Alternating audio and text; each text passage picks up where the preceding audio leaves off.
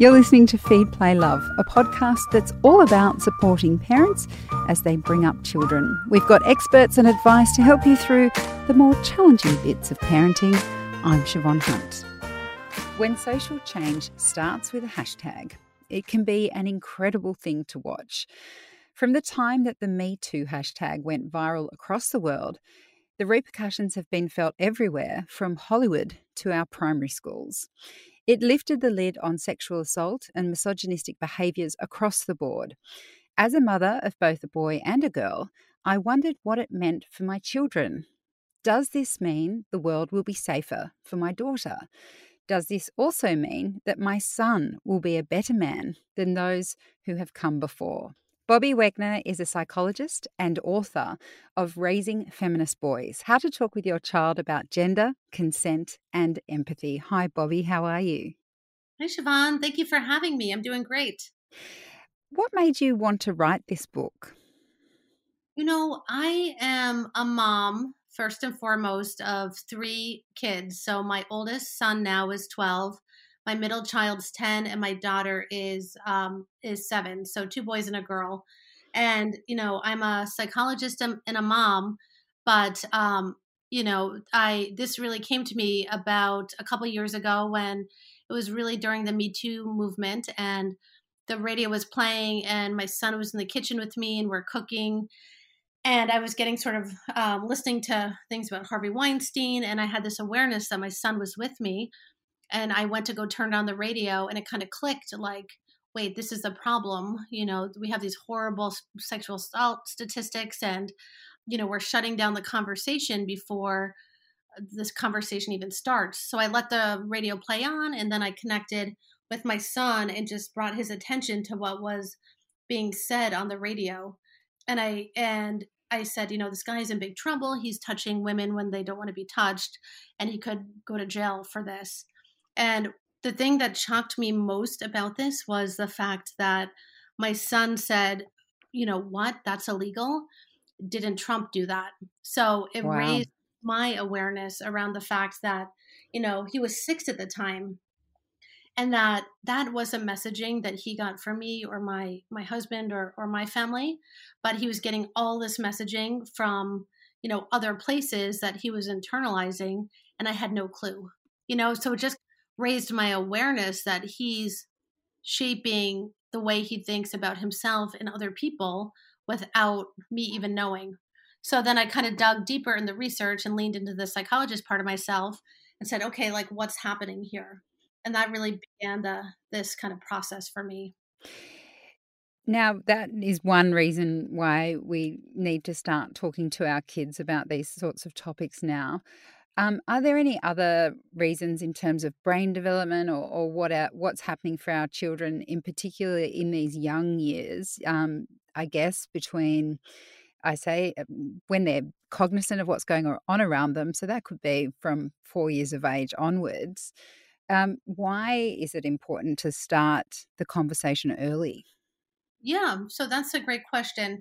So, you know, as parents, we get very kind of freaked out when we think about kids and things like sexuality and sexual development. But what we really know from the research is that this is just a normal part of human development, and our discomfort comes from us. So little kids don't have discomfort around these things because they haven't learned about them yet in a way that makes them uncomfortable. It's like we we're the ones who are bringing that to the dynamic. So for us and to kind of change the narrative it's like accepting that this is part of human development and then helping kids like own it and understand it just like they learn about physical development or the way they learn about cognitive develop- development. It's like just another kind of arm of human development. So the sooner that we can help kids understand it i would say even before four honestly by just naming you know anatomical parts correctly and things like that we help them start to integrate this part of themselves in a way that's just healthier and um, more integrated with who they are as, as as boys and as people. I found that example of your son hearing the radio story quite interesting, and I guess it it resonates on a number of levels because I think we haven't watched the seven o'clock news. That's when we tend to, the free to air channels have their news programs in Australia, or at least our public broadcaster does at that time. And we haven't watched the seven o'clock news since I think before I had kids because I was so conscious of them not being exposed to all the awful things going on in the world. And it, it was a very natural progression to turn the telly off or try and shut down conversations, which I thought were a bit too dark for them. Yeah. Um, the example you made of, of listening to what was happening with Weinstein and, and the Me Too movement, that seems like an example where you could frame it in a way and talk to him in a way that explained the situation without scaring him. Um, is do you think that's the case for all news? Should we be approaching that sort of all those dark places in a similar way with our kids, or are there some topics that we should probably still just turn the telly off? You know, I think it's not um, an easy answer or one size fits all. And the way I think about this, and uh, is kind of like for whose benefit, what will he gain if I bring his attention to this or move towards this topic rather than move away? You know, so if you know, and you really have to look to your child to to see how they're responding and how they're integrating. So is he like getting it? Is he um, learning? Do you feel like it's useful in some way, or is he feeling scared? And is he feeling overwhelmed? Is he feeling anxious? You know, and it's hmm. some kids. So we have this assumption too. I think that if we, you know, turn the television off or we protect them, that they're actually protected and not going to have access or you know learn about these things other places but you know i think even using my example and my experience is like we know that's not true. You know they are exposed to lots of different things that we don't even have an awareness of. So we have a choice like do we want to be alongside them in this and help them understand it in a way that's more developmentally appropriate and hopefully less scary and you know in a way that they can really understand? Or do you want them to kind of like figure figure it out on their own so, yeah, I think it's not an easy answer. And I think a good relationship with your child helps determine, well, you know, most people know their kids, right? What's too much and what's, what's, what can they tolerate? But yeah. really looking for those cues to, to, to know, to, to help shape the conversation how do you work out when it's appropriate to talk about sexism? Let's say that, go back to that example again, because it's such a good one, where you hear it on the radio. There's one quite clear point that you can sort of go off to talk about sexism. Um, but how do you pick the right moment to talk to your child? And I guess um, I'm also curious about the kind of language you can use that's age appropriate? Yeah, that's a great question, too. So, you know, we think about these types of conversations not as like one kind of sex conversation or one conversation about consent, but really, you know, how do I set the tone? Or what I ask myself is like, how do I set the tone with my kids to send the message that I can be along um, in this with them, along for the ride, and that they can come to me? And I think it's helpful now when they're younger, but I'm also hoping, and my kids are still little, so, you know, the proof will be in the pudding in future years. But, you know, will my hope is that when I have these types of conversations on an ongoing basis and when bigger conversations come down the line, they'll feel comfortable and and lean to me but you don't have to start the conversation with like sitting your four year old or five year old down to have like the sex talk, right? That's just like, yes. and that's not at all what this book's about, but it's about like understanding normal sexual development and identity development. So thinking about the little kids, like zero to four, you know, things like potty talk and um, talking about genitals and peeing and pooping and things like that. That's really them starting to explore and get comfortable with some of these concepts or like little kids in that age range you know touch themselves a lot or touch objects or you know we uh, or touch themselves with objects or you know kids kind of like humping the floor really like mm. the parents are really freaked out. That's actually a normal behavior for that age range. Yeah. And then just kind of a curiosity and asking questions and wanting to touch others and like a lack of awareness around the impact of that or how that's being perceived that's all normal right? So as parents, we often shut down the behaviors because it makes us feel uncomfortable rather than saying, helping the child understand, like, you know, that's the normal behavior, but we don't do that everywhere. You do that in your room or you do that in private, and this is why. So it's mm. kind of like teaching them just like the way we teach other parts of parenting.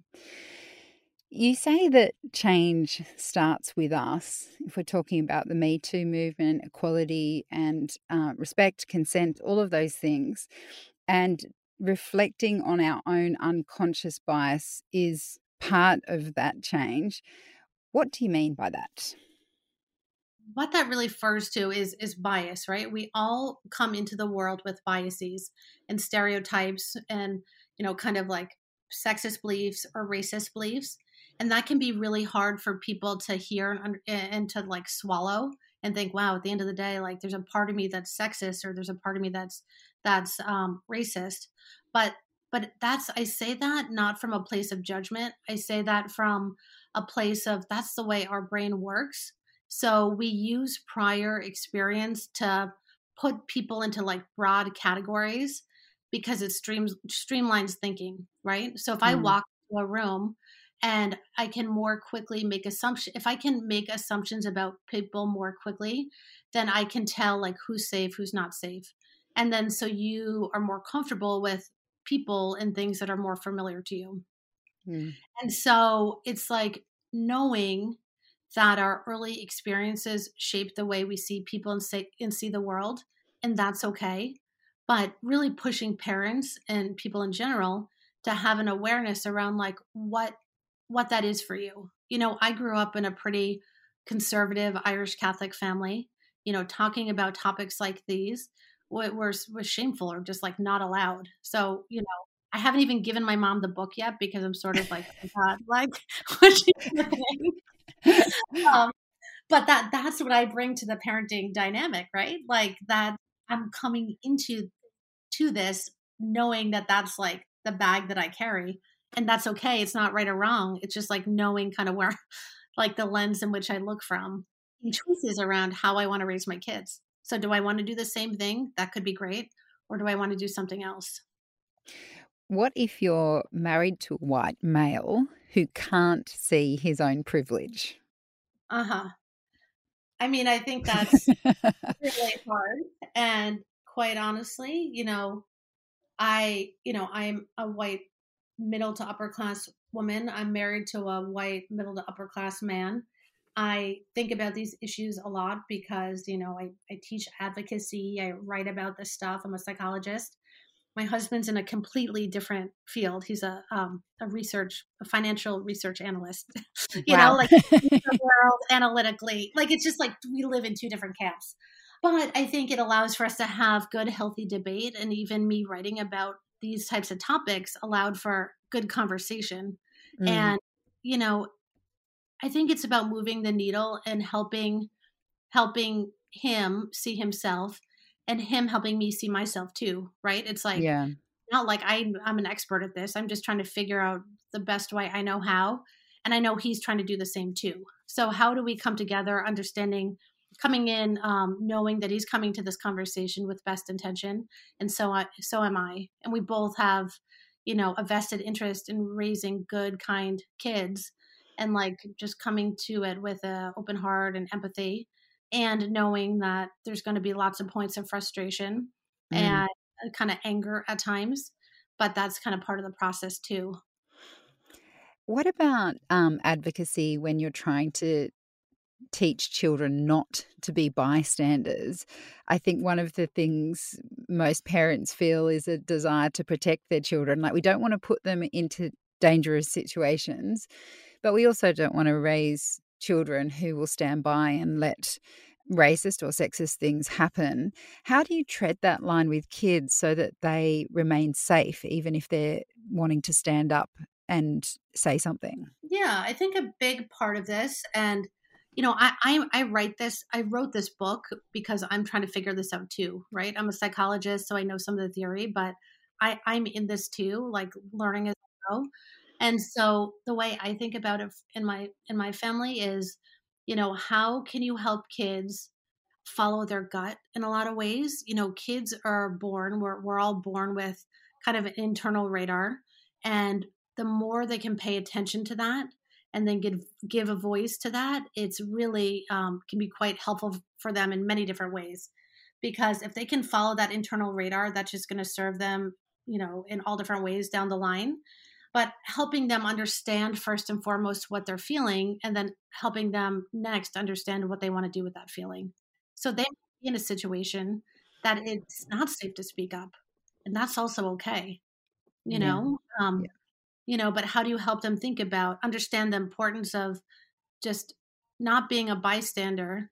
Um, be, being an upstander is is an important thing, and when and how to do that. And one way that's kind of simple that I like talk to my kids about is like quite simply just noticing like who's not included or whose voice is not being heard. So look around at recess, like who's not playing the game and like what does that person look like? Why aren't they included and how might they be feeling? So just raising curiosity around it and having them at least first and foremost pay attention to it and then deciding what to do, if anything. And why is it so important for parents in particular to be conscious of these issues? I mean, I think there's many different things, right? It's like one, you know, I think for me personally, I am motivated on a few different levels. One, I want to have kids that are empathic, right? And that means like having a self awareness and then starting to realize that there are other people in the world aside them. I think that's particularly important as I'm raising, you know, kind of privileged white boys. And the messaging they're getting in our in our community is that, you know, the world is sort of theirs and I just want them to realize that that's the position they're standing in and there's a lot of privilege and there's also opportunity to do a lot of good things with that. So there's an opportunity f- to make social change too and kind of create a different environment in a better world. So there's multiple layers to it I think for me. I think also um I think it's protective for them. So we know with rates of sexual assault and rape like when those things happen, oftentimes it's not like the stranger jumping out of the bush. It's non consensual sexual encounters in high school and college. I don't want my boy to be that boy, you know, mm-hmm. and for their benefit. I don't want them to hurt anybody and I don't want them to be in trouble and then have the burden of also potentially doing that to somebody else. And so the more they can understand about boundaries and consent and responsibility, you know, it kind of keeps everybody safe, themselves and other people. Well, Bobbi, thank you so much for speaking with us today. Oh, thank you so much for having me and for tackling this together. That's Bobbi Wegner. She's a psychologist and author of Raising Feminist Boys. I'll put links in the notes of this episode to where you can find a copy. Feed, Play, Love is a babyology podcast produced and presented by me, Siobhan Hunt. I'd love to hear from you, so if you'd like to get in touch, email me at feedplaylove at theparentbrand.com.au. See you next time.